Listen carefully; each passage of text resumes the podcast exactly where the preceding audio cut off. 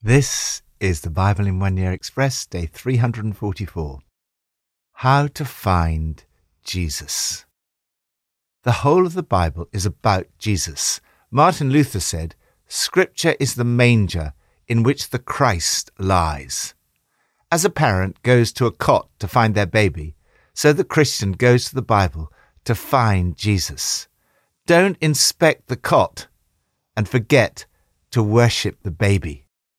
In today's passages, we see how Jesus Christ is revealed not only in the New Testament, in the book of Revelation, but also in the Old Testament, in Proverbs and Zechariah. From Proverbs 30 Who has gone up to heaven and come down? Whose hands have gathered up the wind? Who has wrapped up the waters in a cloak? Who has established all the ends of the earth? What is his name? And what's the name of his son? Surely you know. The name of Jesus. Is there any evidence for God? The skeptic swore, There is no God, no God. I can do anything I want. I see no evidence of a holy God. The skeptic goes on to ask five questions. Who has gone up to heaven and come down? Whose hands have gathered up the wind? Who has wrapped up the waters in a cloak? Who has established all the ends of the earth? What is that person's name? And what's the name of that person's son? The New Testament reveals that the answer to each of these five questions is Jesus, Jesus, Jesus, Jesus, Jesus. It's Jesus who's ascended on high. It's through Jesus that the whole world came into being. He is the name above every name. The evidence for God is found in Jesus. The New Testament reveals that the name of God is Jesus. The writer of Proverbs cares deeply about the name of his God. He asks for neither poverty nor riches. He fears that riches may make him disown the Lord, and poverty might make him steal and therefore dishonor the name of his God. I worship you, Jesus, the name above every name I bow my knee before you. Be my shield today as I take refuge in you. May I never bring dishonor to your name. New Testament from Revelation 2. To the angel of the church in Ephesus, write, These are the words of him who holds the seven stars in his right hand and walks among the seven golden lampstands. I know your deeds, your hard work, and your perseverance. I know that you cannot tolerate wicked people, that you have tested those who claim to be apostles but are not, and have found them false. You have persevered and have endured hardships for my name, and have not grown weary. Yet I hold this against you. You have forsaken the love you had at first. Consider how far you've fallen. Repent and do the things you did at first. If you do not repent, I'll come to you and remove your lampstand from its place. To the angel of the church in Smyrna, write These are the words of the one who is the first and the last, who died and came to life again. I know your afflictions and your poverty, yet you are rich. Do not be afraid of what you're about to suffer. I tell you, the devil will put some of you in prison to test you, and you will suffer persecution for ten days. Be faithful even to the point of death, and I will give you life as your victor's crown. To the angel of the church in Pergamon write, These are the words who has the sharp, double edged sword. I know where you live, where Satan has his throne. Yet you remain true to my name you did not renounce your faith in me. Whoever has ears, let them hear what the Spirit says to the churches. To the one who is victorious, I will give some of the hidden manna. The words of Jesus. These words of Jesus to the seven churches are hugely challenging. The risen, ascended, glorified Jesus reveals what kind of church he wants. First, don't lose your first love. Jesus is looking for a church that is famous, above all, for its love. Do you remember what you felt when you first encountered Jesus? Perhaps you experienced joy, peace, a new sense of meaning and purpose, and an excitement. Did you fall in love? Was there a honeymoon period? As life goes on, it's easy to lose your first love. Other things creep in work, the busyness of life, or even your ministry can lead you away from the passion of your first love. Jesus commends their service. I know your deeds, your hard work, but there have been times in my life when I've been working so hard for the kingdom that I've neglected the king. Jesus commends their patience in suffering and perseverance. You've endured hardship for my name. But there have been times when I've been so focused on my own problems and suffering that I've lost my enthusiasm. He commends the orthodoxy of their beliefs. They have not tolerated evil.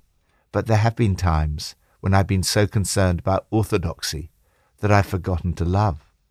Jesus challenges Have you forsaken your first love? These are haunting words. What are you to do if this has happened? Jesus urges you to remember your first love, to remember the height from which you've fallen. Never lose your first love, enthusiasm, and excitement about Jesus. Repent and clean up your act.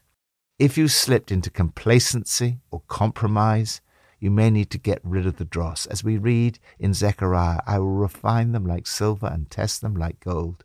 They will call on my name and I will answer them. I will say, They are my people, and they will say, The Lord is our God. If you're in a time of testing and trial in your life, God will use the heat of the fire to refine you. Return to doing the things you did when you first encountered Jesus. Do the things you did at first. Second, stand firm in the face of persecution. Pastor Youssef Nadarkhani was imprisoned in Iran for no other reason than his faith in Jesus Christ. He was sentenced to death. As a result of international pressure, he was released and reunited with his family. I had the privilege of interviewing him at HTB. We were all inspired by his faithfulness and courage. Only two of the seven churches are not faulted by Jesus Smyrna and Philadelphia. Smyrna is spiritually rich in spite of the persecutions and material poverty. I know your affliction and your poverty, yet you are rich. Jesus' words to the church are not repent, as so often was the case with the other churches, but rather, do not be afraid. Like the persecuted church today, they face prison, persecution, and even death. But God has set a limit for ten days and promises, I will give you the crown of life. Third, fight for the truth. The church in Pergamon was living in the most godless place on earth, where Satan has his throne. Yet Jesus says, You remain true to my name. They have not renounced their faith in Jesus in spite of persecution. Nevertheless, Jesus challenges them about holding to false teaching and committing sexual immorality. Truth matters. He calls them to repent and promises that if they overcome, he will give them food that feeds the soul, the hidden manna, and eternal security in Christ. Lord, may I never lose my first love for you. Help me to remember the height from which I have fallen and return to you. Thank you for the inspiring courage of the persecuted church in the face of great trial. Help me to hold to your truth in spite of our culture. Keep me faithful to you. Old Testament from Zechariah 12 to 14. And I will pour out on the house of David and the inhabitants of Jerusalem a spirit of grace and supplication. They will look on me, the one they have pierced. On that day, a fountain will be opened to the house of David and the inhabitants of Jerusalem to cleanse them from sin and impurity. The Lord will be king over the whole earth. On that day, there will be one Lord, and his name the only name. the grace of Jesus. God promises his people, I will pour out a spirit of grace and supplication. The Holy Spirit is the spirit of grace and supplication. He pours into your heart God's grace, his undeserved love for us, and helps you to pray. The Holy Spirit is at work in your thoughts, prompting you to pray for people and situations. How is this possible? Zechariah continues, They will look on me, the one they have pierced. Who is the one they have pierced? The Apostle John gives us the answer. One of the soldiers pierced Jesus' side with a spear. These things happened so that the scripture would be fulfilled. They will look on the one they have pierced. What is the result? On that day, a fountain will be opened to the house of David and the inhabitants of Jerusalem to cleanse them from sin and impurity. This is the grace of our Lord Jesus Christ through his death, through him being pierced for you. He made it possible for you to be cleansed from every sin and all impurity. Jesus seemed to have this passage in mind when he was thinking about his own death. He quoted Zechariah 13, verse 7, when predicting that upon his arrest the disciples would desert him. Strike the shepherd, and the sheep will be scattered. The words of Zechariah 14 can be seen as looking forward to the life, death, and resurrection of Jesus, and also to his return. Jesus is the one whose feet would stand on the Mount of Olives. Jesus is the one to go out and fight against the nations in the day of battle. Jesus is the one out of whom living water will flow. Jesus is the one who will be worshipped as King. Jesus is the one who makes it possible for holy to the Lord to be inscribed on everything. Jesus abolishes the distinction between the secular and the sacred. The cooking pots were the most common household vessels, yet they too had the words, Holy to the Lord, inscribed on them. Lord, thank you that you promised to pour out a spirit of grace and supplication on me. Thank you that you opened a fountain to cleanse me from sin and impurity. Cleanse me today and fill me again with your Holy Spirit. Help me to love with all the enthusiasm of my first love for Jesus and to bring honor to the name of Jesus. Pippa adds Revelation chapter 2 is written to the church in Ephesus in Smyrna in Pergamon. I wonder what Jesus would say about our church. Maybe the things we think we do rather well, he wouldn't be at all impressed with. He would probably be pleased with the small, unseen acts of faith that we don't particularly notice.